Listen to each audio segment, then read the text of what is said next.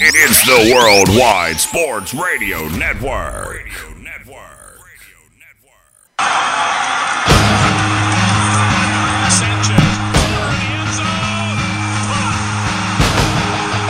Live from Armory Studios in Central Florida, you're listening to Weapons Hot, a New York Jets fan broadcast on the Worldwide Sports Radio Network. Ultra, all gas, no break. And now, give it up for your hosts, CJ, Kevin, Jimmy, and Harrison. Take it away, boys.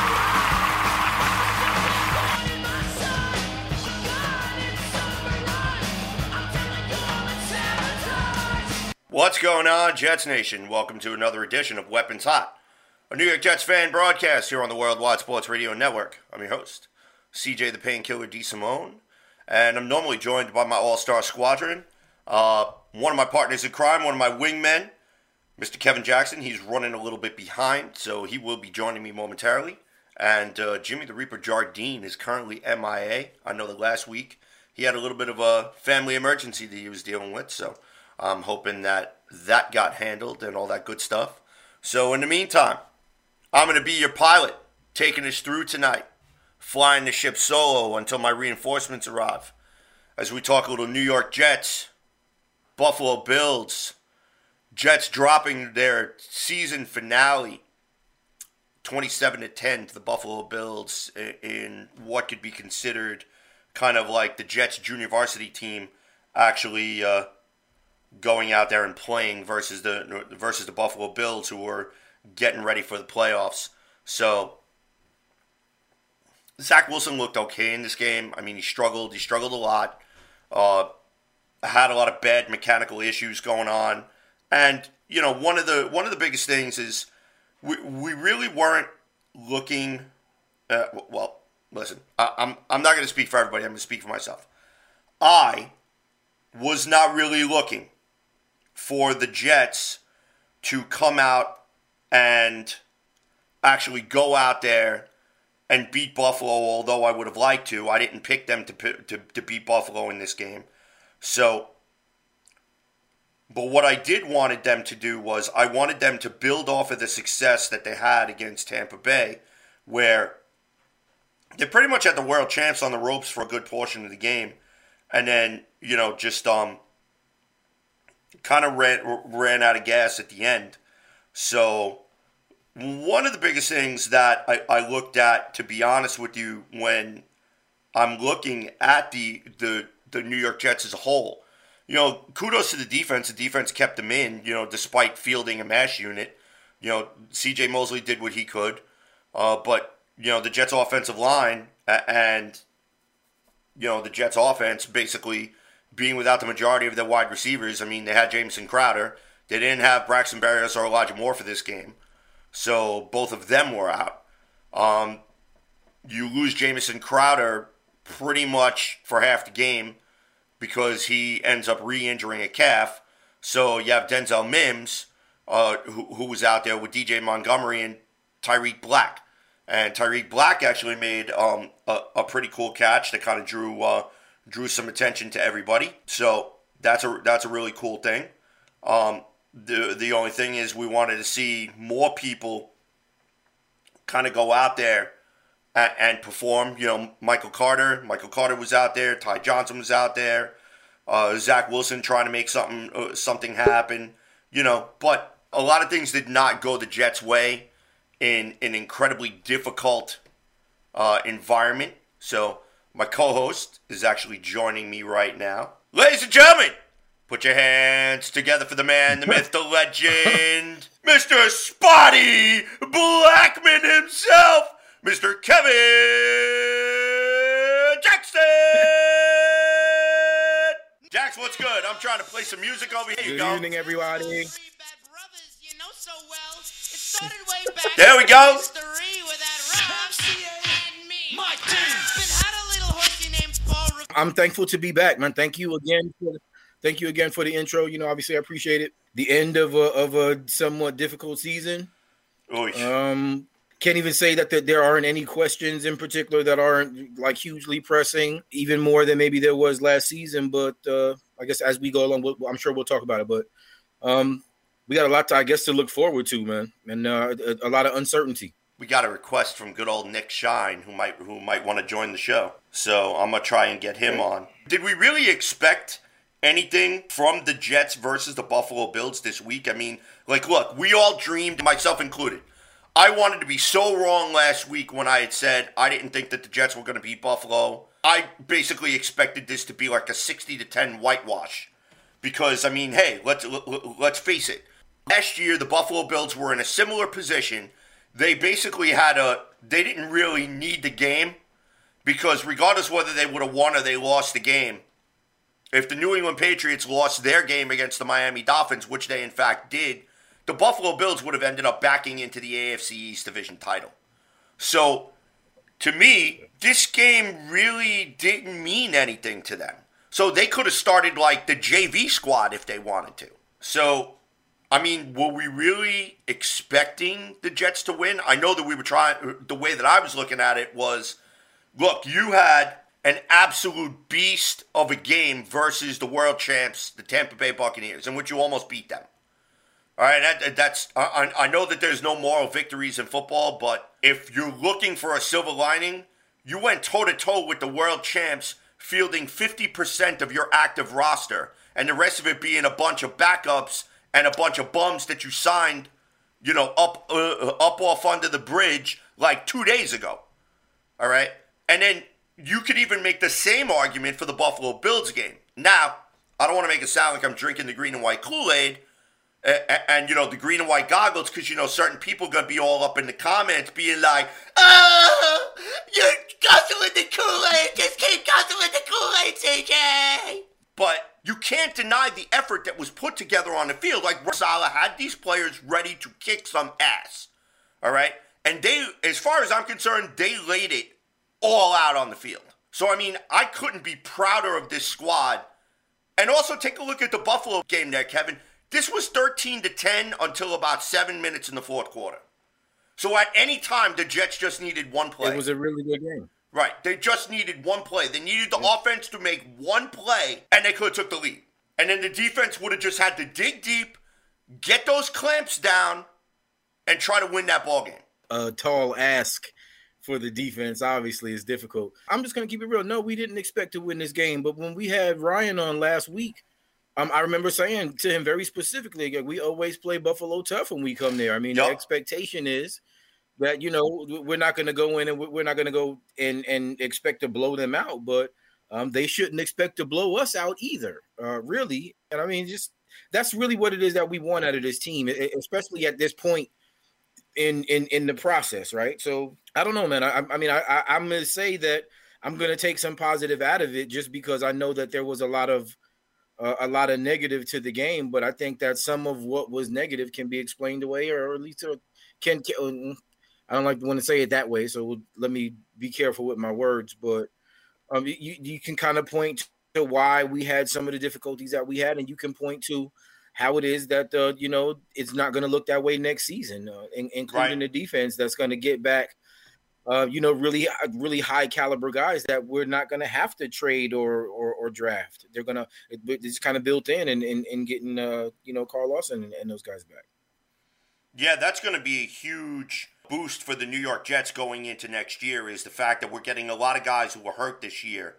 Um, and now next year we'll be able to get some of these players back. But, you know, make no mistake about it I don't know if you were able to listen to the Robert Saleh, Joe Douglas end of year press conference, but it was something that I paid attention to.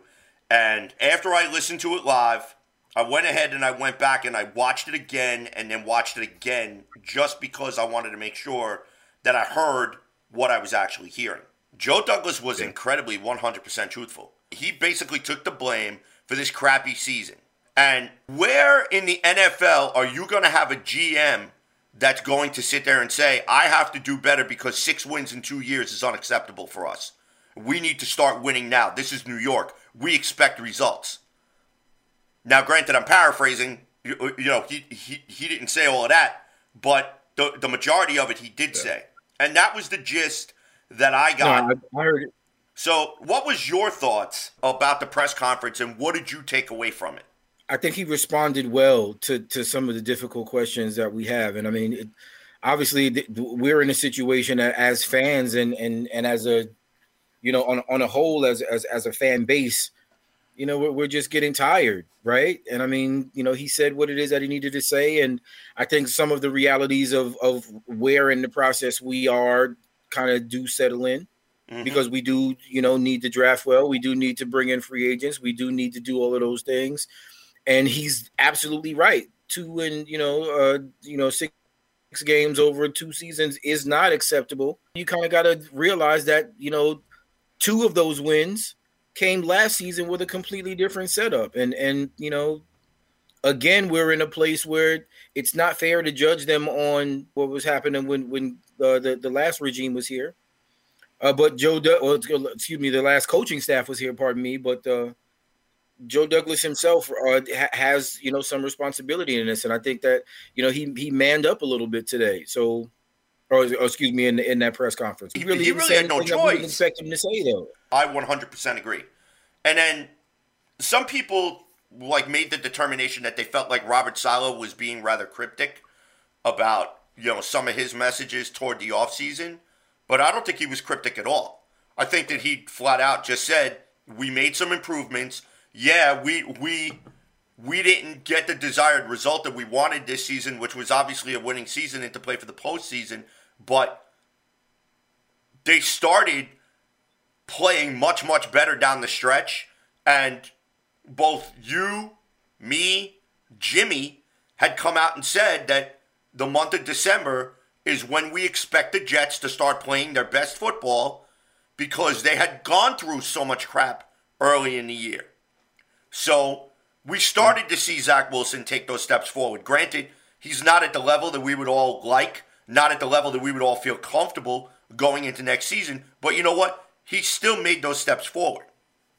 If he was still turning the ball over three, four times a game, still having issues with his mechanics, still having issues with his footwork, you know, just being a complete turnover machine like we watched Sam Darnold do, we would be going into this offseason with more questions than answers. But I think for me, I don't feel we have as many questions going forward as we did last year coming into this season that we just finished. Because I feel like that we know that there's a significant talent deficit on this team. We know the areas of need. We know the areas that need to be refortified. And now the onus is going to be on Joe Douglas and Robert Saleh to put their heads together along with the rest of their coaching staff, the rest of their pro scouting staff, to go out and to get those horses that we need to be competitive next year. Because if if Point blank. Period. because if, if if Robert Saleh goes out next year and they have a five and twelve season, or they have another four and thirteen season, some serious questions are going to be asked, not only of Joe Douglas but of the coaching staff too. And then don't be surprised if you start hearing, uh, you know, chants rain down, fire Joe Douglas, fire Robert Saleh, just like they were doing before. So We we won't we probably won't get we won't we won't get banners on airplanes, but we'll definitely start to hear, you know, really loudly, you know, some of the folks who you know are, are really just fed up at this point. Uh, look, factually, uh, Joe Douglas has he's he has been here longer and he has had his his his thumb, you know, kind of in position a little longer than than Robert Saleh has. And Robert Saleh, you know, you you think about it, he comes in as this really highly touted guy, and uh, he may, you know, have and I mean we don't know, obviously, and you know I like Joe Douglas, but he may have been put in a situation where you know he's not going to have all of what it is that he needs to to be successful. And that is going to be based on what joe douglas does. So um, i know we're going to talk about draft and all of that probably later but uh, you know I, i'm expecting joe douglas is is probably feeling a little bit of the pressure right now um, and, and i'm not going to say he's going to go and do something out of character um, but I do think that what it is that he is going to do is he's going to be a lot more aggressive, maybe than what it is that we think, and that may include some things that we don't expect either. I kind of have a feeling that we don't draft at four or ten. I mean, I, I'll just throw that out right now. I just, I, I really kind of think that there's going to be a lot of movement uh, that that goes on early and late. You know, we, we don't have any really late round picks, but we'll, you know, we'll see how it shakes out. Um, but but yeah, this is the the, the problem. I I think is that again, Joe Douglas is responsible for not only adding starting caliber talent, but also filling out the depth at the back end. And you know, you kind of bring in guys, and you see wh- which cream rises to the top, and which guys are going to be, you know, uh, you know, the, that that depth. And uh, then you add more guys, and you know, as of right now, um, this is going to be, I guess, maybe the third season where he's going to have, you know, a, a serious hand in in adding personnel and we need, we really need to see how how he does that, how well he actually is able to give Robert Saleh what he needs um, before we actually start, you know, pulling out the pitchforks for Robert Saleh also. Right, I completely agree. And the thing is, is that look, you know, we've we've been talking about this for for months that we need to let football people do football work, and I just feel like that until we do. Uh, un, uh, until we actually let our football people do football work, we're going to continue to have these questions. But I definitely think that those questions will, in fact, be answered because we're starting to see something that to me is a little bit refreshing within the New York Jets organization, and that is a bunch is that um people taking accountability, right? How many times have we heard in this organization, or have we begged as fans for accountability? Pe- People go out there and be be accountable for the actions. If you screw up, take the hit for it. You know, if you if if you don't, you know, if somebody else screws up, you know, they should go out and take the hit for it. So we've kind of asked Joe Douglas to come in and to fix a train wreck that he basically had to strip down to the studs to start all over again because the person running a train wreck was a train wreck himself. Adam Gase being head coach would basically, as far as I'm concerned, the Jets just punted on two years and, pretty much the rest of Sam Darnold's rookie contract. So Joe Douglas, he's responsible for a lot of it. He's going to be responsible. Look, I, I'm I'm I'm going to be that guy, right? Because I'm the guy that says that where we stand right now is where we need to have maybe even more patience. And I think that the reason why we would give patience is because we would be optimistic about the direction that we've seen. Do we are, are we are we say are we sold immediately now 1000% on Zach Wilson? No. But uh, you know, at this point in time, I'm just going to be honest with you. I don't think that we probably should be.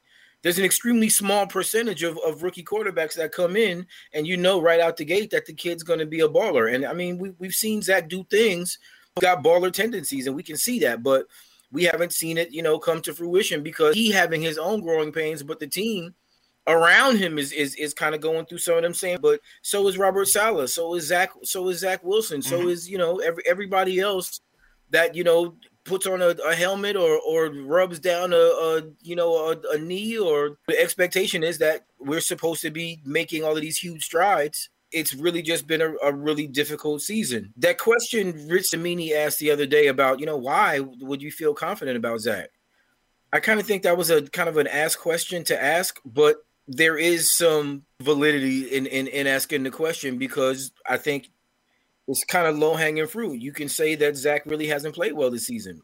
There are there's a there's film. There's really you know crazy instances, and uh, you know it's because it's the Jets. that Nobody's really going to do the homework and watch all of the games. They'll just take what it is that they see in the highlights, and they'll run with it. Even the highlights don't even show really the best of what it is that we have. They just you know they treat us like the Jets, so we can expect that. But the problem is is that you know we we kind of do see that that that progress even if it is incremental and slow we have more increments to go and this is really where we kind of need to ease up a little bit maybe and and you know kind of wait until after we see what happens in free agency or the draft. Like i don't want to spend my whole entire offseason being pissed off because one thing or another isn't happening. Um, exactly. i just want to see what it looks like when we go into the season. Dude, I completely agree because what was the one thing that we all said last year where where we I the entire offseason was just a complete and utter question mark? And just from that particular question mark itself we didn't know who the head coaching candidates were we were afraid who Christopher Johnson was on the phone was we didn't know what direction this franchise was going. The only thing that we were happy about was thank God that Adam Gase was out of the building and we probably were going to have to call a few priests to perform exorcisms to get all the freaking souls and the dead bodies out of one Jets drive so it can be cleansed and purified. Okay? So, I mean, anything short of burning the building down to the studs would have probably been acceptable, you know, at, at, at that point. So, when Joe Douglas hired Robert Saleh, when Joe Douglas had his introductory press conference with Robert Saleh, I didn't get that feeling like, okay, here we go. Here's another guy who's trying to pitch his own guy. Oh, great, they got Vin Diesel to coach the uh, uh, a Vin Diesel lookalike to coach the team. Oh, great, this should be good. Okay, I actually felt like, all right, well, look, he's your guy, right?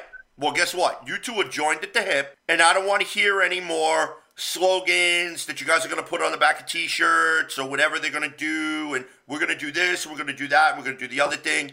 You know how you could show me? You want you want me to buy in? Go on the field, show me a product that's worth rooting for, and then I'll begin to buy in. Now, at the beginning of this season, we all got excited. We were all like, "Oh yeah, we should be able to do this. This is going to be great."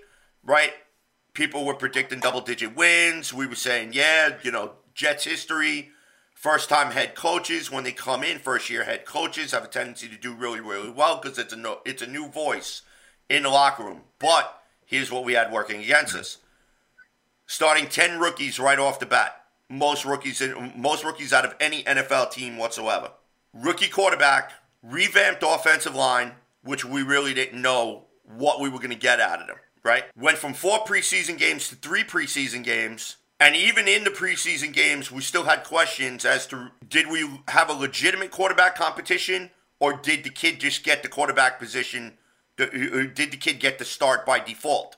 Then we started with the debates, right? I don't think I don't think there was an expectation for any other quarterback starting this season. no, I don't know think so. that. But I don't hindsight, was if you any for that. hindsight, if you take a look at it, right? Do you think that when Zach got hurt, right?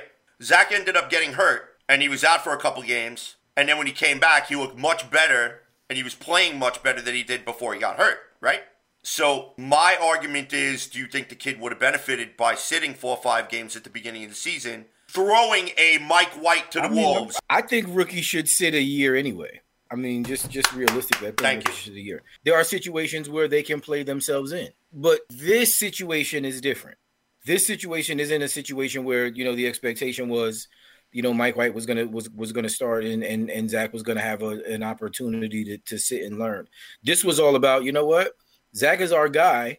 We feel like you know the kid's got the the the the skill to be able to kind of learn on the fly. So we're to give him that shot. We think we think that he's got you know a, enough of what it takes to be able to hold his own.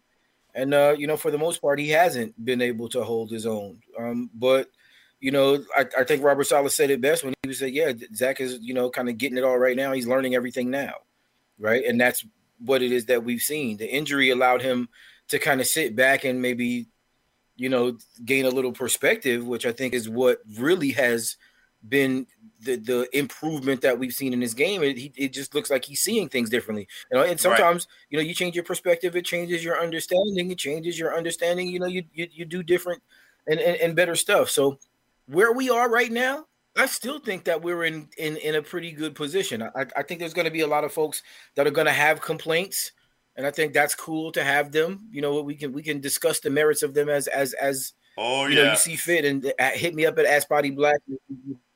You enjoy it. You could you know we can discuss that ad nauseum if you if, if you have time and, and if I have time. I don't think this is time to jump off the cliff, and there's so many people that's standing on the cliff right now, kind of teetering tottering, waiting for a stiff wind. And as soon as the stiff wind blows, somebody's going to fall off. And I'm not going to be the one that's going to sit back and say, you know, if if we don't get X Y Z free agent, that the sky is falling and and, and the season is over.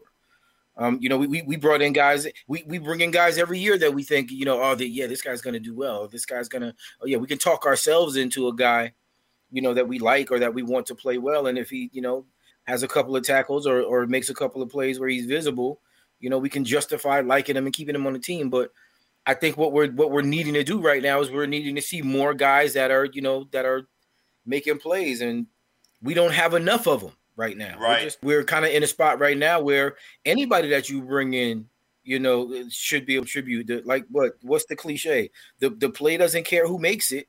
We just need more guys that's really looking to make it, and and unfortunately, it's going to take time coming from where it is that we were, especially when you're talking about the rookie head coaches in particular, because Todd Bowles came in and had a great first season. you know what what happened when Rex came in and Adam Gase came in and, and it looked okay, you know, I guess, or, or at least it looked like we were moving in the right direction, and then it fell off the damn cliff, and that happened with all of them. The same thing with Ty Bowles. Ty Bowles he fell off the cliff. Rex Ryan, Right. Oh, dude, it was beyond. it Um, was it, it was beyond. This I think is the cliff. different because I think that the the circumstances surrounding everything else are. So it's it's just really frustrating because you know when every year for the off season we always talk about you know things that that we wanted to see happen, things that we wished that would have actually happened, and you know this, this season especially with um with Zach Wilson and the development of Zach Wilson, you know there were fans that were split, right? We talked about this during the off season where we had you know people people saying that wins and losses weren't matter. Yours truly, it was more about the development of Zach Wilson, the development of the rookies, and us being able to be a competitive football team in 2022. Whereas others were like, "Yeah, we could we could still be competitive. What are you saying? Uh, how, how could you say it's not about wins and losses? What's wrong with you?" And then all of a sudden, you know, we started with the whole, "You're not a real Jets fan. How could you root for? How, how could you? Uh, how could you not root for wins and losses? How could you root against your team and this, that, and the third? And it's like me just sitting here going, "You just don't get it, do you?" It's I want to see my quarterback develop. I want to see the rookie linebackers that we have here develop. I want to see the rookie safeties and the rookie corners come in and develop. Because if they do, then guess what? Then that's going to make it better for all of us. So, and to throw his two cents in on this situation, We, we la- never been able to do Ladies and gentlemen, I want to introduce Mr. Nick Shine Jr. to the show. Nick, you have any comments for what for what I just talked about? Because you and I last week on West Scott Gillespie, who was nice enough to give us a few minutes of his time to join us. Man, Kevin, you should have been there last. But here's the thing. We we had so many different there, there were different fans, different factions of the fan base with different expectations when it came to the football team and everybody criticizing the other as to what was really realistic or, or not. So, Nick, I'm curious to hear what you thought. I know you've been listening to the show up to this point. So, I'm, I'm curious as to your two cents worth. What say you about what Kevin and I have been kicking around here uh, in regards to the Jets going into the offseason? everybody always has a different vision on how for their team to get great, right? Everyone's got some say, oh, we need a weapon. Others say we need a lineman. Some say we need to win games with the young QB. Some say, hey, we're not good enough. We need more blue chip players. The last couple years, I heard you guys talking about with Rex and then with with Bowles. The issues with those teams were they were all veteran built, right? we sucked so bad at drafting that we haven't been able to sustain any flashes of quality football because we haven't been able to build up the roster. We don't have guys on second contracts. That's why we have so much cap room year after year because guys haven't been good enough to deserve or get extensions. Uh, this year with Zach down the end, and especially with the luxury of the Seahawks, and I almost nailed it. Since last April, I've called Seattle to be six and eleven, and it's one of those things that I feel like I was manifesting by talking about it week in and week out, and I just missed, and they got to seven and ten. Uh, so now, what I'm manifesting is Aidan Hutchinson being there at four. He's got that physical. Pre- we, we'll get it more into that later, I'm sure, but that's my new manifestation. But I wanted to see Zach win games, and then Moore goes out, Davis goes out, Crowder goes out. Yeah. He didn't throw interceptions. Uh, he was on his fourth left tackle. He was on. Edoga was in there at one point. I didn't even know Edoga was still had access to the building. Yeah. And all of a sudden, the guy is out there on the field one day, like playing, protecting Zach's backside. You know, you're on your second center. You're on your second right tackle. You're on your fourth tight end. Carter was out. You're on your second. Coleman was out. For Zach not to throw interceptions the last five games, I know he held the ball too long, but I think he was more concerned with protecting the ball and maybe taking a 10, 15 yard loss than than throwing a pick. But now we got him not throwing picks. Let's get him not taking 15 yard losses. The next step in the progression, right? Right? But as the weapons get better around him, the kid's going to play better. I agree with that a million percent, right? The reality is, is that again, that, that's what we were kind of just talking about as you came in, Nick, and and welcome aboard. First, let me say that. Thank Um, you. What was your name? It's not on the screen. I'm sorry. yeah, I'm I'm Kevin or or Spotty Nice to meet you. bro. Nice to meet you too, Nick. The fact is, is that that is in particular why we are in the position that we are, and why I think we should actually be a little more patient in the process, right? We, we've seen Joe Douglas have more success where we stand right now. Um, if, if we get two or three guys next season that, that end up really starting and, and, and even more, you know, kind of contributing to the depth of this team, it does look a lot different. It does, you know, kind of change the whole conversation about you know where we should be with, with regards to wins and losses or, or, or you know meaningful football late in the season. But we kind of got to get there and right now uh, no ripping our hair out you know about you know if, if this guy or that guy isn't going to be here. We, we kind of just wait have to wait and see what the finished product looks like. Um i, I see uh one of, one of my boys and I, I i'm i'm thankful to have nick tonight but my man jeremy cravat in the building my guy good to see you what's going on brother how you doing What's up? Every time I see you, I just want to honey. Is he going to do the worm? I've been called much worse than that. Trust me, I've been much, called much worse than that. Kind of kicking around this whole, uh, you know, what, what the trajectory of the team looks like and, and where it is that we kind of are. Nick just offered some really awesome perspective with regards to, uh, you know, kind of talent or us being maybe talent bereft a little bit. What do you think? Um, uh, you, you have any thoughts about the state of the state of the the team uh, coming out of the season?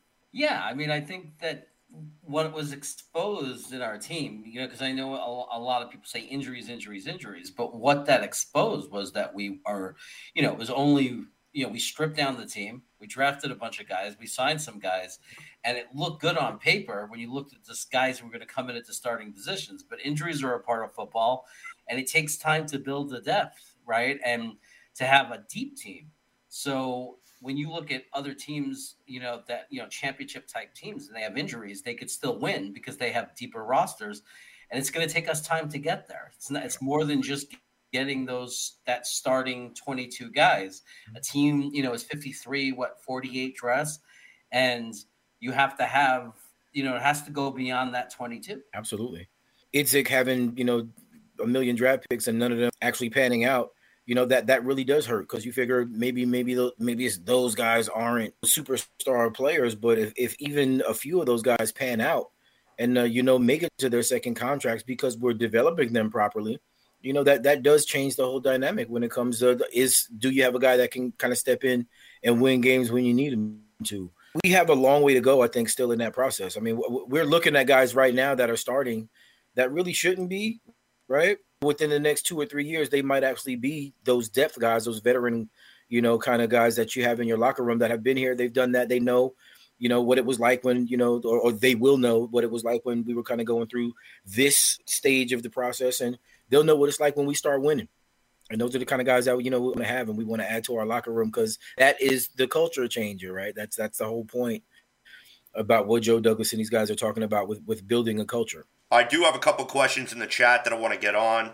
Um, shout out to Richard Tinley, huge fan of the show. Thank you again for tuning in tonight.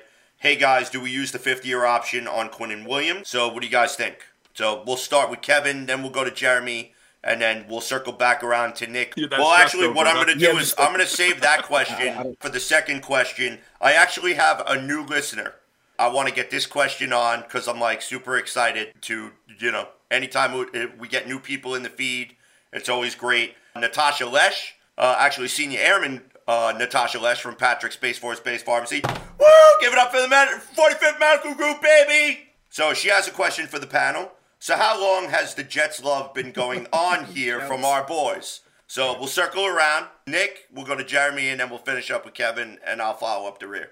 How long have we been Jets fans? Yes. I became a, a Jet fan uh, the Wesley Walker walk-off game against the Dolphins, 51-45. My grandfather took me for my birthday. We sat in the last row of the stadium. Ironically, when I got season tickets on my own in 2000, I was also in the last row of the stadium. Never sat in my seat once in 11 years. Uh, we uh, we went to that game. They hit the walk-off. The walk-off came right at us. I turned to my grandfather and said, "This is the greatest thing ever. This is the best team I've ever seen. I'm a Jet fan now." Yeah, I, I, I- was wrong, Okay. but that, that was the day where uh, where I, I was hooked. The the Walker walk off, and a couple years ago, uh, my girlfriend at the time and my two kids, we go to the game, and Wesley signing things outside, and I told them that story, and I go, I have you to blame for all of this. wow. I think it was a, I've been a Jeff. I was about in '82. Um, it was the year before the Mud Bowl year against Miami. I was probably in fifth grade, and I don't remember if it was how much of the season I watched, but I remember the first passionate moment where I really cared about a football game was um, a wild card game against Buffalo. In it was the year, you know, so it was the year before, but we had the sack exchange, Richard Todd, and I remember passionately being devastated. Like Richard Todd threw an interception right at the end of that wild card game. What a surprise! And- Not through an interview. Yeah, uh, right. It was like foreshadowing for what was Yeah, to come oof. the following year because he threw it into you know we were like making at the 23 yard line. We're at their 23 near the end of the game. He throws a pick, and I remember being so upset. I'm punching the floor. My friend from my fifth grade class was with me, and we were both screaming, upset, mad, and then that was just you know um, that was it for me. I mean, the whole next year was I mean it was passionate Jets fan from that point on. The stories are, are, are really dope. As a, as a teenager, my uncle Richard was a, a towel a towel and a water boy for the Jets. And I mean, I'm a child, yeah, six seven years old. My uncle, teenager boy for the Jets, um, you know, takes me to practice, and uh, you know, I'm standing on the sideline, and I'm seeing guys, Bobby Jackson, all these other players. That was kind of it, like that. My first really experience with with football close up, because I mean, I wasn't really even playing football at the time. I was still, you know, kind of really young. My first experience with football was being in the stands and all of that, and it was just it was just an awesome, awesome experience. I've never been a fan really of another team the way that I have of the Jets. Um, and I mean, we follow players. I mean, there, there were times, you know, g- growing up where you know team we start winning and Vinny and Chad, and we start to get to you know the the outgrowths. uh, Al Groh wasn't Um, bad until the end of that and then uh, season. you know I just think and, that, that, and, and I'm, I'm excited. You know, was born in New York and and you know kind of spend a lot of time in New York as a as a kid. Then we moved to California, so I'm on the I'm on the, the you know watching watching the Raiders, and, and that was big deal. And then the dynasty in San Francisco and all that. So I, I, I was there through a lot of that, but still remained a Jets fan. And then uh, came home. I I had the pleasure of saying that uh, every Jets game that I had ever been to live, we won. Would you go Uh, to one game? All right, guys. Uh, yeah, that was it. So I mean, I've, I've been a, a Jets fan. It's forty years, odd years now, almost. We go way back with this. I heard you mention the Niners. If you guys have Peacock, there's a uh, a really good documentary on Joe Montana right now. My son and I are watching it. We just started, but it, it's awesome. Joe Montana was the best. Yeah, I I was. A fu- it's so funny, right? Because he didn't even have to be a fan of the Niners to know that. Like he was. You the appreciate. He transcended teams. You just liked him. He was perfect. Yep. yeah, yeah, he was the guy. All right. Well, I have been a Jets I mean, fan. for us being AFC fans, we don't have an issue with them. But I'm sure if you talk to Cowboys, Giants fans, like we hate Brady. You know, Right. teams in the NFC, they're like, "Oh, Brady's so great," and we're like, "Fuck that, he's the devil." He's an asshole. but it, being a Jet fan, when as a kid, Joe Montana was as cool as it got, man. yeah, he was. He was. He was the absolute best. I argued The Hanes commercials, all that shit. He was just the coolest dude in the world. Yep. I, I argued forever that he was like, you know, remember the debates, um, Marino or Montana, and was like, give me a break. Like like, we used, people used to fight over that. You know, I finally waved. I think the Atlanta Super Bowl with Brady finally made me just like throw in the towel and say, okay, Brady. Brady going to Tampa made me. Yeah. I was like, all right, Yeah. now now I can appreciate it, not have my blood. Right, exactly. All right, so I've been On a that Jet being fan. said, go Eagles. Woo! So I've been a Jets fan now since 1970. So I'm pushing what 45 years, pretty much, almost. Um, 44, 45 years. I was born in 78, so 42 years. Yeah. So, Jets fan was a lot of my friends growing up were Giants fans. So I wanted to be different. So that's what I did. I ended up rooting for the Jets. My favorite player was Bobby Jackson. Um, another one of my favorite players was Al Toon. Uh, another one of my favorite players was Wesley Walker.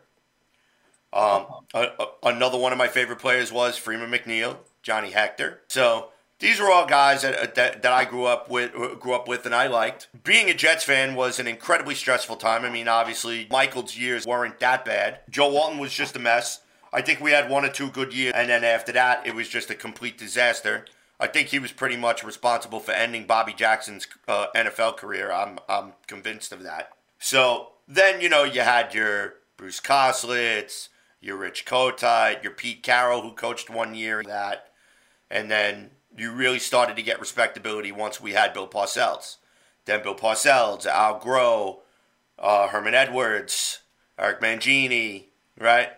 So for me, just watching Ken O'Brien out there, watching uh, Richard Todd out there, watching Boomer Esiason out there, watching Glenn Foley, Browning Nagle, uh, just the abominations of people that we've had at, at, at, at quarterback, other than Ken O'Brien and Chad Pennington and, and Vinny Testaverde for the couple of years that he was there. For me, that that's what did it. I mean, when I used to play football in, in the street with my buddy Steve Sackey, uh, he actually lives over in Bradenton now. He's a buddy of mine. We grew up on Swinton Avenue in the Bronx and Throgs Neck. And, you know, we always pretended we were Ken O'Brien, Wesley Walker, or Ken O'Brien, Al Toon. And, and, you know, we, we always we always played uh, football in the snow, you know, tackle football in the snow, two hand touch, you know, where like three three sewer caps where the middle sewer was the first down. So we had so many neighbors yelling out at us over there, "You kid, you're from my car!" So you know, we would like, you know, okay, you're gonna go five steps and do a button a button hook at the Buick over there, and then cut across.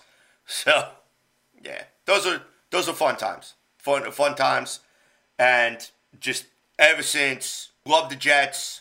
Just I used to get so much uh, so much trash talk, but you know what? I mean, we've had a, we have our good we have just as many good memories as we had bad. The only problem is we just don't have that chip to show for it. So once we get that chip, then the the load will lighten a lot. So, all right. So anyhow, I want to transition We over to memories, just don't have the ultimate memory. right. Exactly. We just don't have the ultimate memory.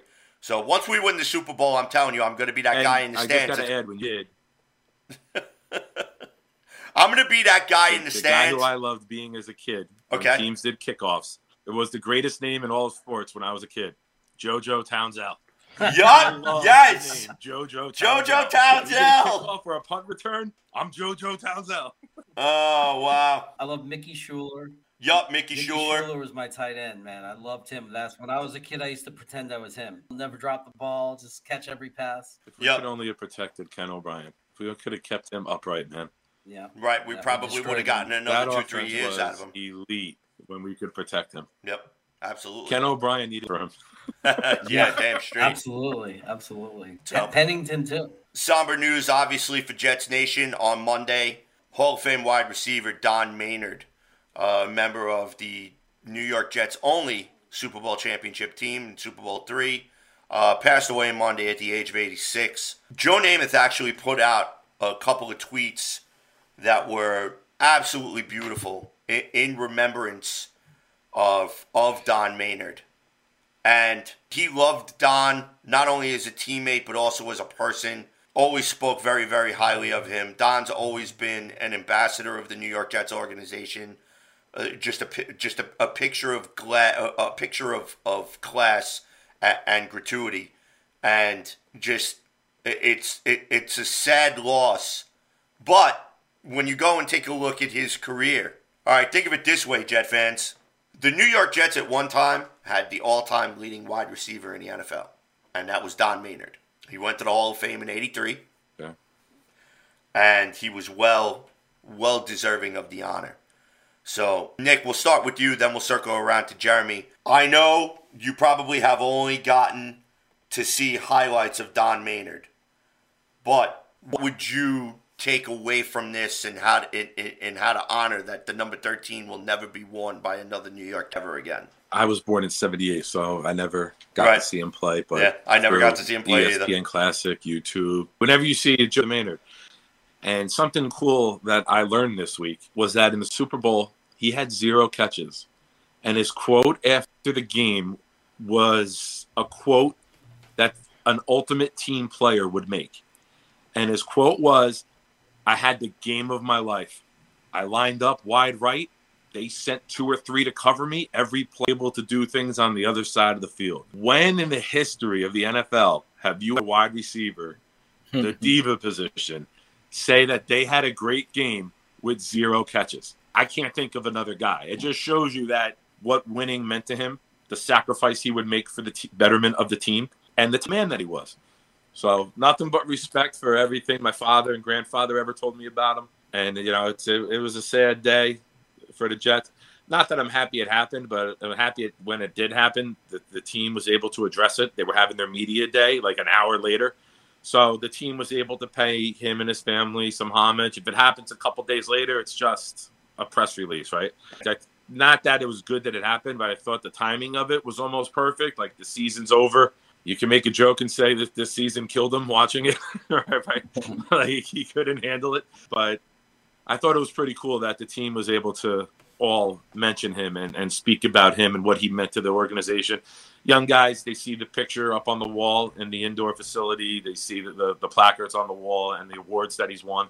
But all in all, great player, great man, great teammate, and uh, it, it sucks that that that he's gone. All right, Jeremy, thoughts on Don Maynard? almost like it's shocking that the retirement of his number didn't happen while he was alive. Um, but I guess maybe they didn't do it back then. So, Right. you know, so it just never happened. But because, like, when you look, because, you know, I wasn't, again, yeah, me neither. I didn't know. I only knew some highlights and tapes of, you know, 69 Super Bowl and everything.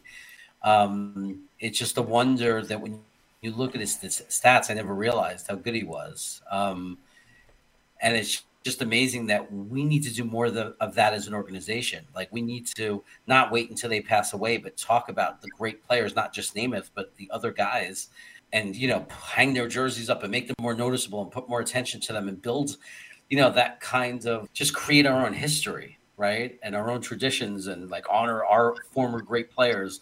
Like before it's too late, Joe Klecko. Like we need to get together as a community and get him into the Hall of Fame because that's the biggest scam in the world. I don't even consider the Hall of Fame legitimate until they get him in. It's a big hypocrisy. So, like, we need to fight for those things and fight for our history as an organization, you know, of our team to be remembered and respected. We had great players, and it's just a shame that I'm learning more about him now in his passing than I knew about him, you know, when he was alive. All right, Kevin, your thoughts on the passing of Don Maynard? Yeah, obviously, uh, I, I think we're all kind of just outside of the range of being able to see him play, right?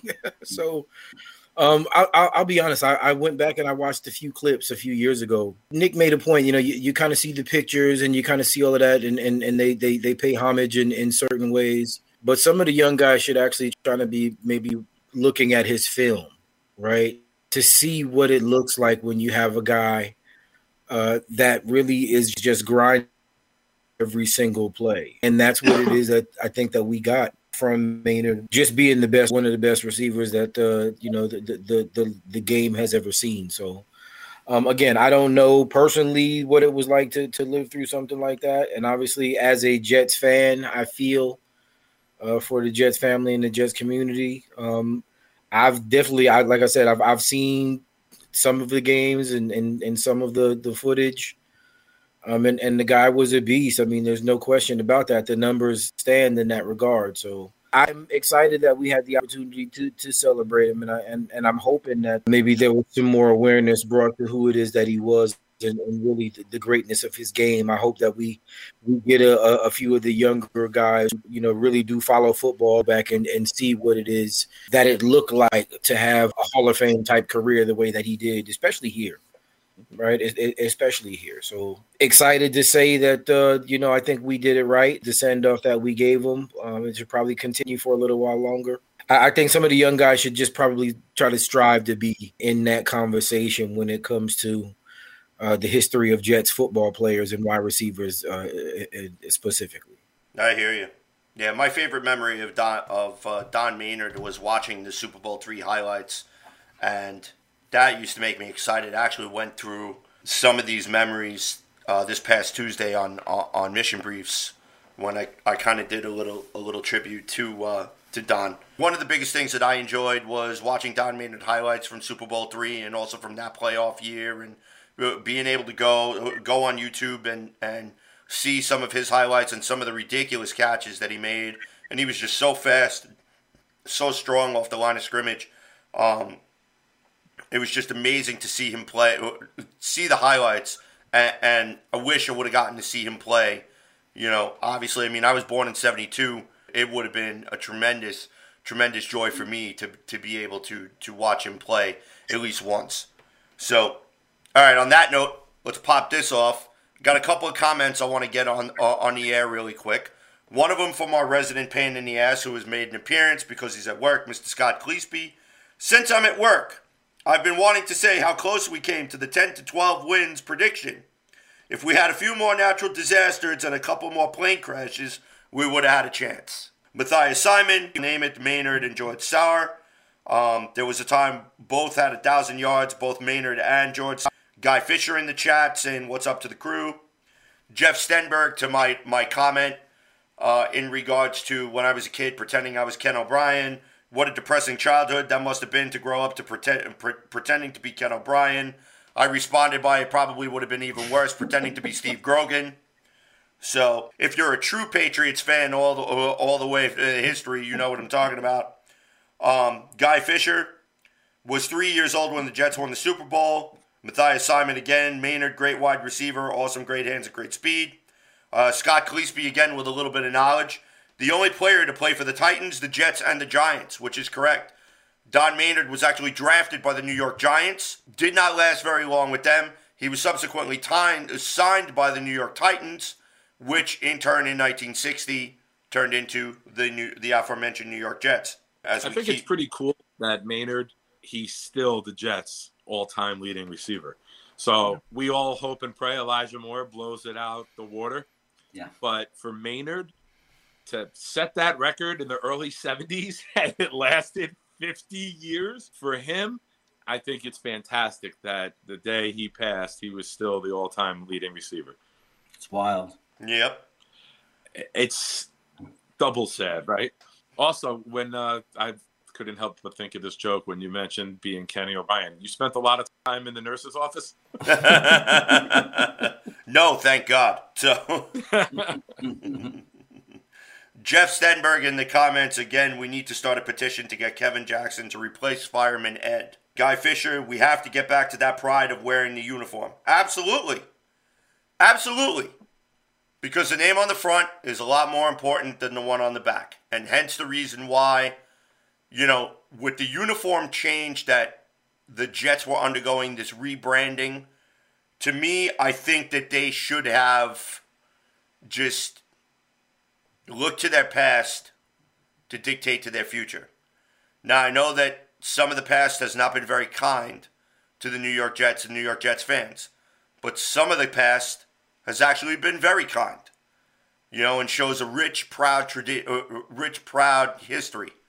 All right, maybe not when we when we you know got Lou Holtz to coach the New York to coach the New York Jets, and we ended up having a fight song, which is just completely ridiculous, and, and I just will never play on the air. But for the times of Wee Weeb Eubank, Walt Michaels, Joe Walton, even though you know he was he he was uh, a Giants personnel person before he ended up getting the job with the New York Jets. I mean, Bruce Coslet, even though he really didn't have the wins and loss record to back up for it, you know, he was a fighter and he was very proud to coach. Bill Parcells, who turned this whole program around. Pete Carroll, who I think that they should have given at least another or another kick in the can.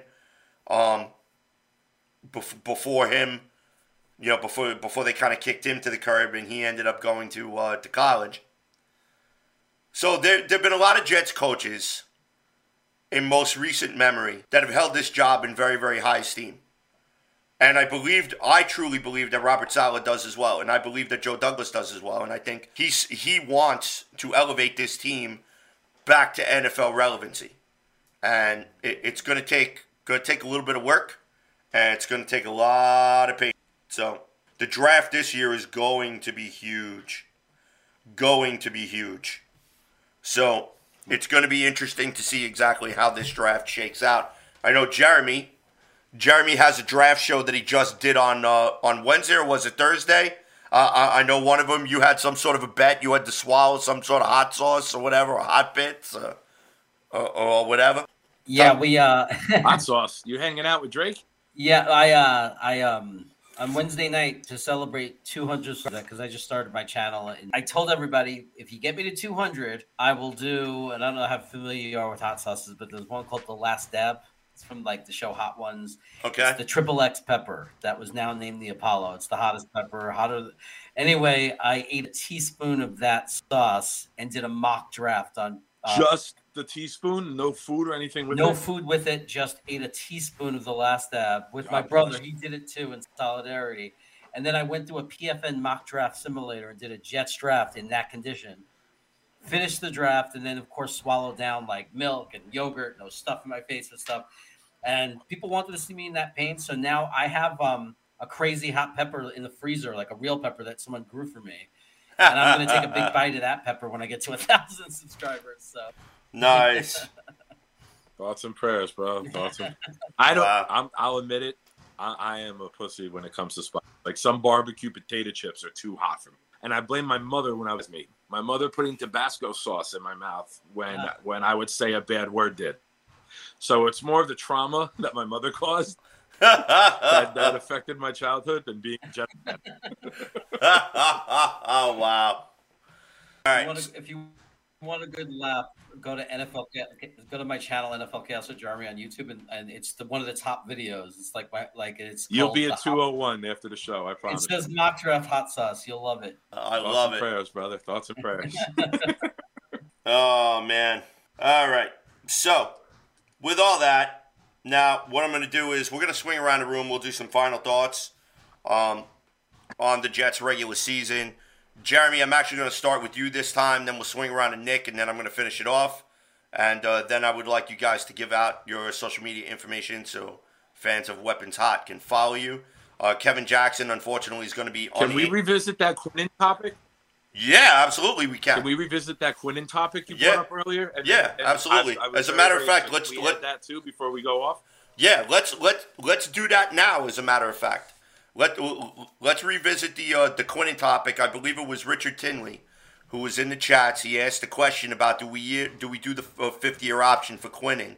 So Nick, I'm actually going to start with you. We'll swing around to Jeremy, and then I'll finish it up, and then we'll do the reverse as we do our final thoughts. No, no, I don't take the option. I think you give him a full blown extension this offseason. I, I think you give him the extension. Uh, you got to remember, this guy's been doing it by himself. He was supposed to have Lawson on the edge this year, which was Right. going to take the pressure off of him. Myers had a little bit of a spurt there, a good run. Uh, then Huff gets hurt. It's like we haven't had a full D line. Quinnen has said all the right things. He's done all the right things. He's been out there by himself. Uh, when you look at D line, look at the Rams with Donald. Even though Donald is the best interior D lineman probably ever, he's had Robert Quinn. They went out and got Fowler. They went out and get Von Miller. Because even the Rams know, as great as Donald is, an edge presence helps your interior. You can neutralize the interior with rollouts, sometimes triple teams on Donald. Quinnen in one on one matchups, and there's an edge presence on the outside. It takes him, his quickness, is his speed and his get off is elite. But when you get a big mauler, he can be neutralized. But if you have an edge guy that now you're stunting with speed and speed's coming up the middle instead of Quinnen going up on a guard, the scheme and what you can do when you have an edge guy, and hopefully, you know, I'm manifesting it, Aidan Hutchinson and Lawson, Myers and Quinnen on passing downs, that's a hell of a pass rush. That that's going to take Quinnen to another level. If Quinnen wants to wait and play up, and he says, I, I want to wait another year for the extension, then obviously, yes, you take it. But if you're Joe Douglas, we finally got a, is deserving of a second contract. I think the conversation should happen. Do you want to take the contract extension now? Or do you want to bet on yourself, play another year? Because then we'll take the option. I think the Jets approach Quinnen and say, We love everything you've done. We love the guy that you are in the community. You're our man of the year nominee this year. We respect you and what you're doing for the team. Do you want the extension now, or do you want us to take the option and extend you next offseason? But he deserves it. He he deserves it. From a Jets fan standpoint, do it now because you might save a little bit. Because once you get those edge guys, and then he balls out next year, it's going to cost you more. So, from a fan aspect, from a cap aspect, from an organization organization aspect, do it now. From a Quinnen aspect, you bet on yourself. You could probably add 10, 15 million more to that contract next year if you go out and you hit double digit sacks and you and you ball out.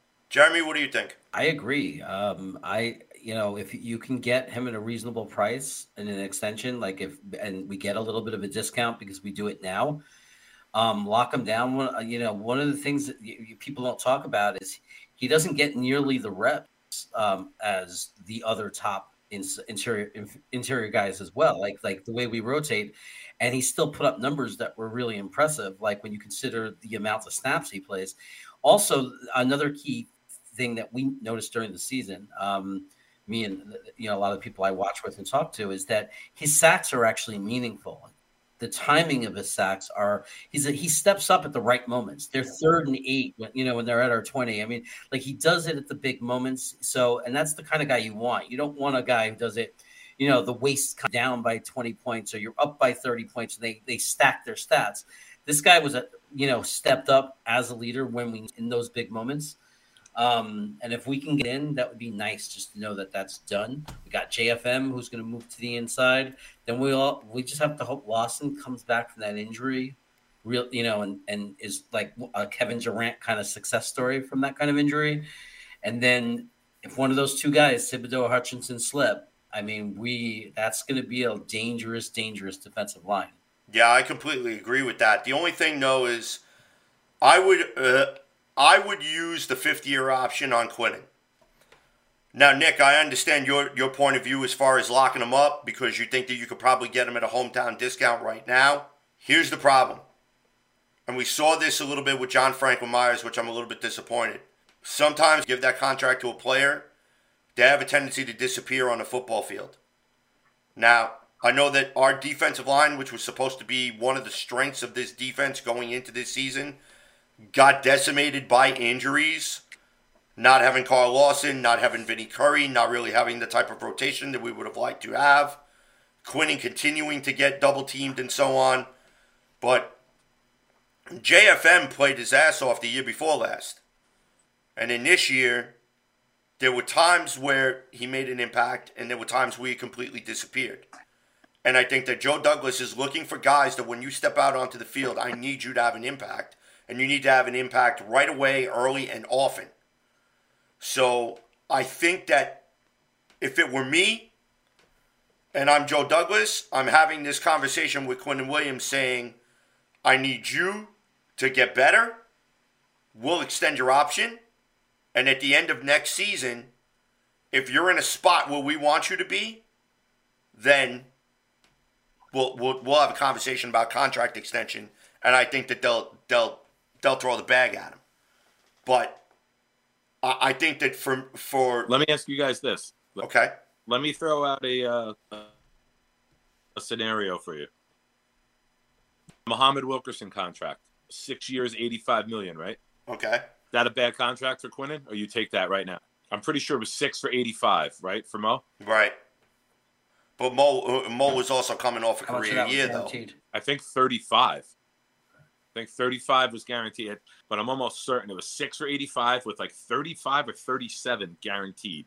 I'd have to look it up, but off the top of my head, don't forget, after the Bengals game, Saleh said, We go as this D line goes. And let's, I, I understand, CJ, you made a great point with, with Myers. I, I don't want to say he disappeared, but that's right when Huff got hurt True. edge would need to complement one another, right? Because if you don't have a legitimate threat on the other side, you can be chipped, you can be double teamed, you you can be neutralized if you're an only guy. And it was supposed to be Lawson, Quinnen, Rankins, and and Myers and Huff. You saw the approach of the front office and the coaching staff was to stack rusher after rusher after rusher. You look at the Niners. I, I- post this picture on Twitter, Facebook. Every time I see people talking and say, we got to take Stingley Jr., I post a picture of the last 12 first of the 49ers guard, lineman, edge, tackle, edge, edge, tackle, edge. it's nonstop. They took Jimmy Ward a safety with the 28th pick of the first round, late in the first round. But all of their early picks are linemen on both sides of the ball, and they win in the trenches. And pray to Jesus Christ that they win in the trenches this weekend against the Cowboys. But that's another topic for another podcast. But America's team this week is the Bills and the 49ers because we need both of those teams to win. Yeah. But you look at the the plan for this team, they don't take corners early. no, no, no. Show me on the 49ers where they took a cornerback before the second round. I'll tell you right now, they didn't. They signed Sherman in the twilight of his career on, on a cheaper deal. hmm But this team believes in coaching up and building up their secondary and teaching them the scheme and having good tacklers in the open field and getting after the quarterback. So you're going to see major investments. I I would be shocked if Quinnen doesn't get a contract extension this offseason because I think you want to start showing the players we're going to reward you for being a good guy in the community. We're going to reward you for not bringing any negativity to Right. the organization. Uh, so I, I would be shocked, but I don't think it's a guarantee. Does that make sense? Yeah, it makes sense. I mean, uh, I don't know can if I it going both ways. I don't know if I would go the six year route like like they did with Mo. I mean, for me, I could probably see four years, 50 million, 28 guaranteed. He's young too. He's only, I think, 23. He's True. young too. He's only 23. So you can get him the first two or three years before he even hits his prime at 26, 27. Yeah, that is true. That's kind of an interesting problem to have because there's a part of you that says, yeah, you want to lock him up because you want him to be a Jet forever. And then there's another part that's like, well, dude, you really didn't show me much this season. You need to step up. So, you the good faith. We'll we'll we'll we'll give you a con. You know, we'll we'll pick up the 50 year option, but you got to show me that you could play here on a consistent on on a high level consistently. So, but I but you know, again, there's so many mitigating factors involved where JFM didn't play right, Shepherd didn't play right, Foley was out for a couple of games. The defensive rotation never happened the way that they wanted to because their their depth kind of disappeared. So, I mean, I don't know. It, it's you know, it's it it's an interest. It, it's actually an interesting debate for the offseason because if you take a look at stats, take a look at extending a 50 year option versus giving him a, a, a Mo Wilkerson type deal like Nick just alluded to. That's a great debate. That really is. That's a great debate. But I mean, It sounds like a good deal to me, but what I like about that deal is I think it's a reasonable yearly cap hit. The guarantee, like if it was like that deal of 35 million, that's two, you know, basically two, and then you're going to take a hit if you cut them the third season. So you're talking about three, which is kind of perfectly aligned with when picks. We're going to have to worry about making all those decisions. So when it's time to make all those big money decisions, and like we're you know for you know gonna we're gonna be thinking about Zach at that time and AVT, and we're gonna you know we're gonna have a lot of money decisions to make because that draft and then Becton before that. By then we're gonna be paying him. It's the right time to know if we Hopefully, missed right? if we missed Hopefully. hopefully. but we know that if we missed, and if and if Williams is a disappointment, we can get out of it, right? So when you say 35 million guaranteed, I hear the perfect timing of being able to make a good educated decision at that time. And hey, if we get three more years of him, at he'll be a bargain if he works out, right? And, and you structure better. the contract Yeah. where the year that the cap goes up really big, yeah, he gets paid well that year before everyone else ha- needs their extensions. So you balloon him that year yeah, before you got to pay the quarterback and you got to do everybody else. And you could put incentives. It's the big thing now, right? You see everybody getting incentives. You get eight sacks, it's a half a million. You get 10 sacks, it's a million. You get 12 sacks, it's 2 million. You can put bonuses in every year to hide the money in the contract where it's not guaranteed and it's not hitting your cap because mm. that seems to be players betting on themselves getting those incentives. It's a way that teams are working around the the extra money. You could put half a million for six sacks. You could structure it lower to make it more credible that he reaches those and you're paying him hin money instead of the guaranteed money on top. So that's where Douglas and the creativity and the fact that we all know he's not going to put us in cap hell. We know he's not going to write bad contract after bad contract. All of his contracts are going to be team friendly, able to get out of, like you said, if God Mhm. forbid there's a disaster with the player. Uh, but but that's where we put all our faith in JD, right? hmm Yeah, he wait. He wasted no time in, in, in making cuts Amen, before the. Buffalo game. He, he wasted no time in making cuts after the before the Buffalo game. Shaq Lawson out. He cut some other dude I never even heard of. He ain't playing around. He already trying to get his cap cap situation straight. So that way, when when when March thirteenth comes around, start of the new NFL calendar year, that he he could he could hit the ground running. So it's going to be really interesting to see after the playoffs, after the Super Bowl, when we finally get that calm down period, when you start seeing contra- uh, players released, who's getting cut, who's this, who's that, c- different coaches getting hired, and so on and so forth. So the NFL landscape next year is going to look dramatically different than it did this year. So it should be interesting to see. All right, anyhow, let's finish up with some final thoughts. Jeremy, you're on the clock. Go for it. I got suckered into the paper thing, like, and oh, look how good we are here and there and there. I didn't see the injuries coming, so you know, I was I was hoping that we could surprise everybody and get more like seven, eight wins this season. So obviously, I'm disappointed in that, but I am happy with. I would say the thing I'm happy with, try to stay really positive, is it's not like the season before. Forgetting whether we won two or four games, it's a totally different feeling. When the 20 season ended, there was like there was nothing. There was so little to be happy about or excited about. This year, we leave the season with a quarterback who, a rookie quarterback who progressed and got better, came back after the injury, was a totally different quarterback. You see the growth. You see him becoming what could be the what we've been waiting for for so long. Um, then we we look and Michael Carter, I think at running back, as I knew he was good, but that's actually a surprise to me because I'm seeing a guy who might be elite. Like we might have a, top 10, top eight, top six running back in this league. Before he had that injury, that run and his progression, and you remember again, he's a rookie. And you don't usually don't see rookie running backs playing, you know, putting up thousand plus seasons anyway. But from what I was seeing, can you imagine when we build up that offensive line, when we get that right guard and, and we're growing that line, how good Michael Carter is going to be? Um, and then you got Elijah Moore, who that's my boy, that's my guy, um, who I think is going to be a very special player. Then on the other side, you got the other Michael Carter, who already is a top 10, if not higher, slot cornerback in his rookie year. To me, that spells a guy who's going to be top three elite guy at his position. I think Bryce Hall stepped up nicely. I don't know if he's the CB1 in the future, but when our edge improves it, imagine when we pressure the guys. Imagine when the edge is there, when Lawson's back, and we get that draft pick, how good Bryce Hall becomes. And then people want to knock on Echols. Why?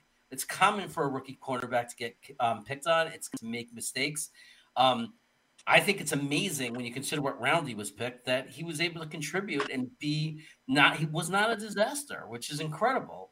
So to me, I'm I'm excited because we leave this season with a lot of new guys and a lot of you know tons of draft capital, cap space, and actually real core players to build around now. So I'm feeling good about it. I trust the coaching staff. I think they grew and improved too as the season went on. All right, Nikki, you're up. You're on the clock. Go for it. Final thoughts. we got the blue collar guys this year, right? We got Vera Tucker in the trenches and all the rookies that you mentioned. I don't even think you brought up Vera Tucker. That's how good this draft class is. You didn't even mention our blue chip player of it. I've said all year, he doesn't take losses. He makes something out of nothing time and time again. He'll spin off a guy two yards deep, lunge forward, get plus three. So it's a plus five on the play. But that's a five yard difference. Second and 12 and second and seven is a major difference in this league. And my line all year is imagine how good Michael Carter is going to be when he has actual holes to run through. He is going to be fantastic. He is a poor man's Marshall Faulk. He can run, he can catch, he can make guys miss. When the line gets better, this kid is going to blow up. I don't think it's crazy next year because we all feel and think we're investing, excuse me, another blue chip piece into the line. 1,100 yards running, 500 yards receiving. I don't think it's crazy to think he's going to have a 1,600 yard season next year if everything goes the right way. You look at this system. Look at the Niners. Everyone's like, "Oh, Zach Wilson, I need 35 touchdowns." Stop. That's not what this system does. He's going to be Jimmy G. He's going to manage the game. Give us a drive at the end of the game to win it. Make some key third down throws. If there's a game where the matchup is hot, yeah, you might go for 350 and three touchdowns. But week in and week out, give us between 225 and 250. Make some key third down throws. Execute the offense the right way. And then some weeks, catch and run, you blow up with stats. But we're, we're not going to be a, a Brady, a Rodgers, a Dak throwing the ball all over the field. We are going to grind. We are going to control the clock. We're going to make key throws. We're going to get up. We're going to keep the offense on the field. We're going to rest the defense, and then we're going to play, get after the quarterback. Because I, my thing, time and time again, Giants beat the Patriots twice by sending four. Uh, San Francisco got to the Super Bowl by sending four. The Buccaneers last year, even though I think their Super Bowl is a complete farce because of the injuries to the Green Bay offensive line and the Kansas City offensive line, nobody talks about how banged up those two offensive lines were. It's the only reason they won the Super Bowl is because you had backups, backups trying to block four guys. The key is when you play this zone, you keep seven back, get a little faster at middle linebacker. I know the two guys we drafted that were safeties and moved up, uh, Sherwood and Nasirildeen, both got hurt. They were supposed to grow into bigger roles this year. One might just be a special teamer, which ain't bad. You can't hit on every pick, right? The fact that we had all these guys contributing and playing, and even Marshall, our seventh round pick, if we lose Fatukasi, he might move into a bigger role. So you look at this draft class and and something that is hope. We hope players work out. We hope the coaching staff does the right thing. We hope the GM hits on back-to-back draft classes. I think when you look at this this organization and where they are and the structure they have and the culture they have and the drafting captains time and time again, when you have a team of leaders, you don't need anybody to be, be led. And, and that's where this team is going. It's a team that we are going to be excited about.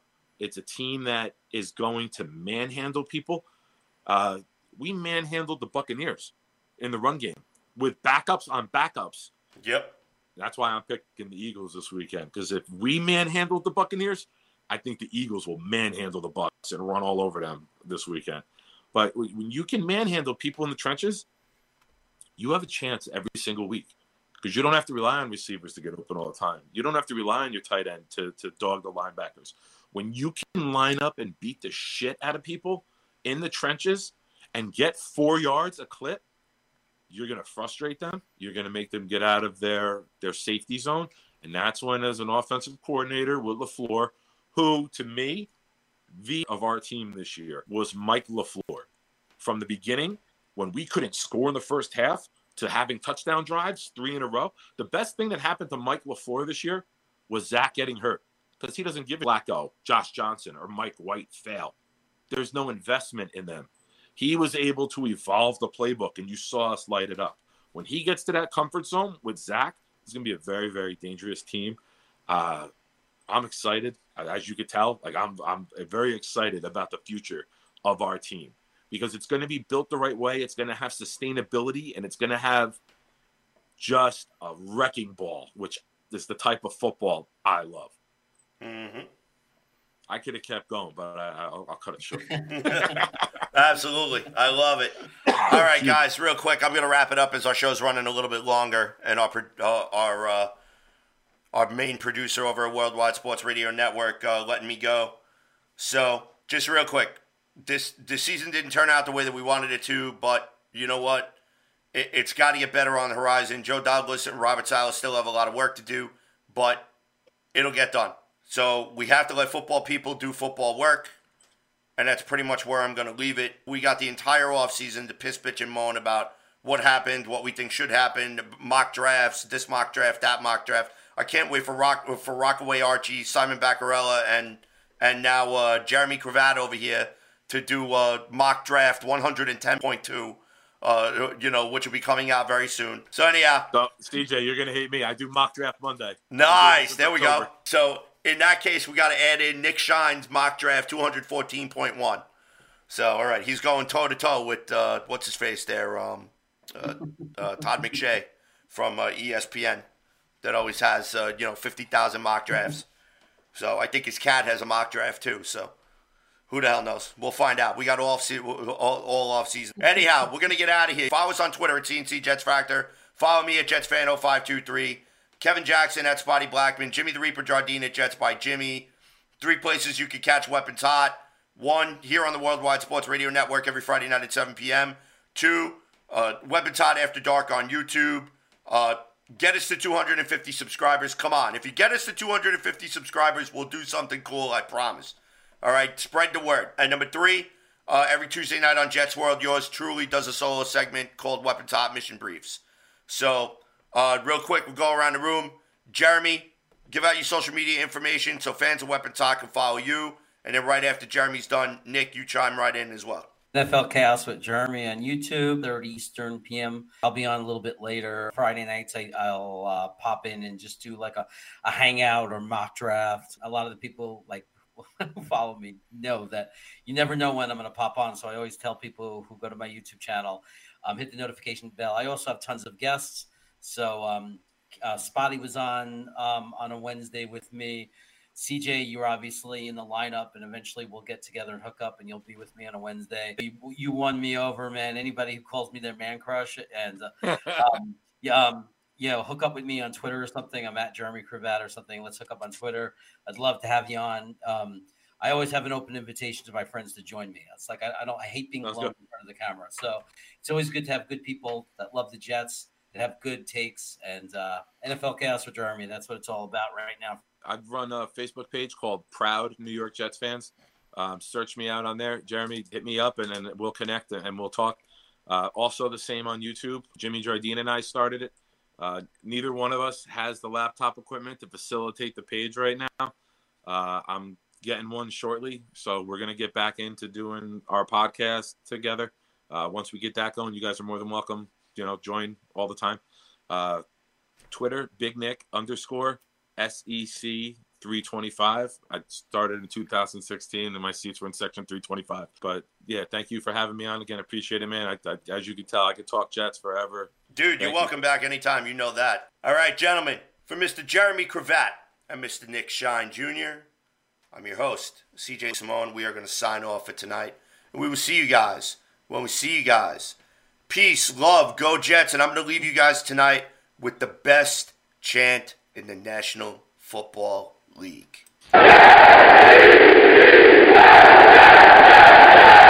This has been Weapons Hot, a New York Jets fan broadcast on the Worldwide Sports Radio Network. It's the Worldwide Sports Radio Network.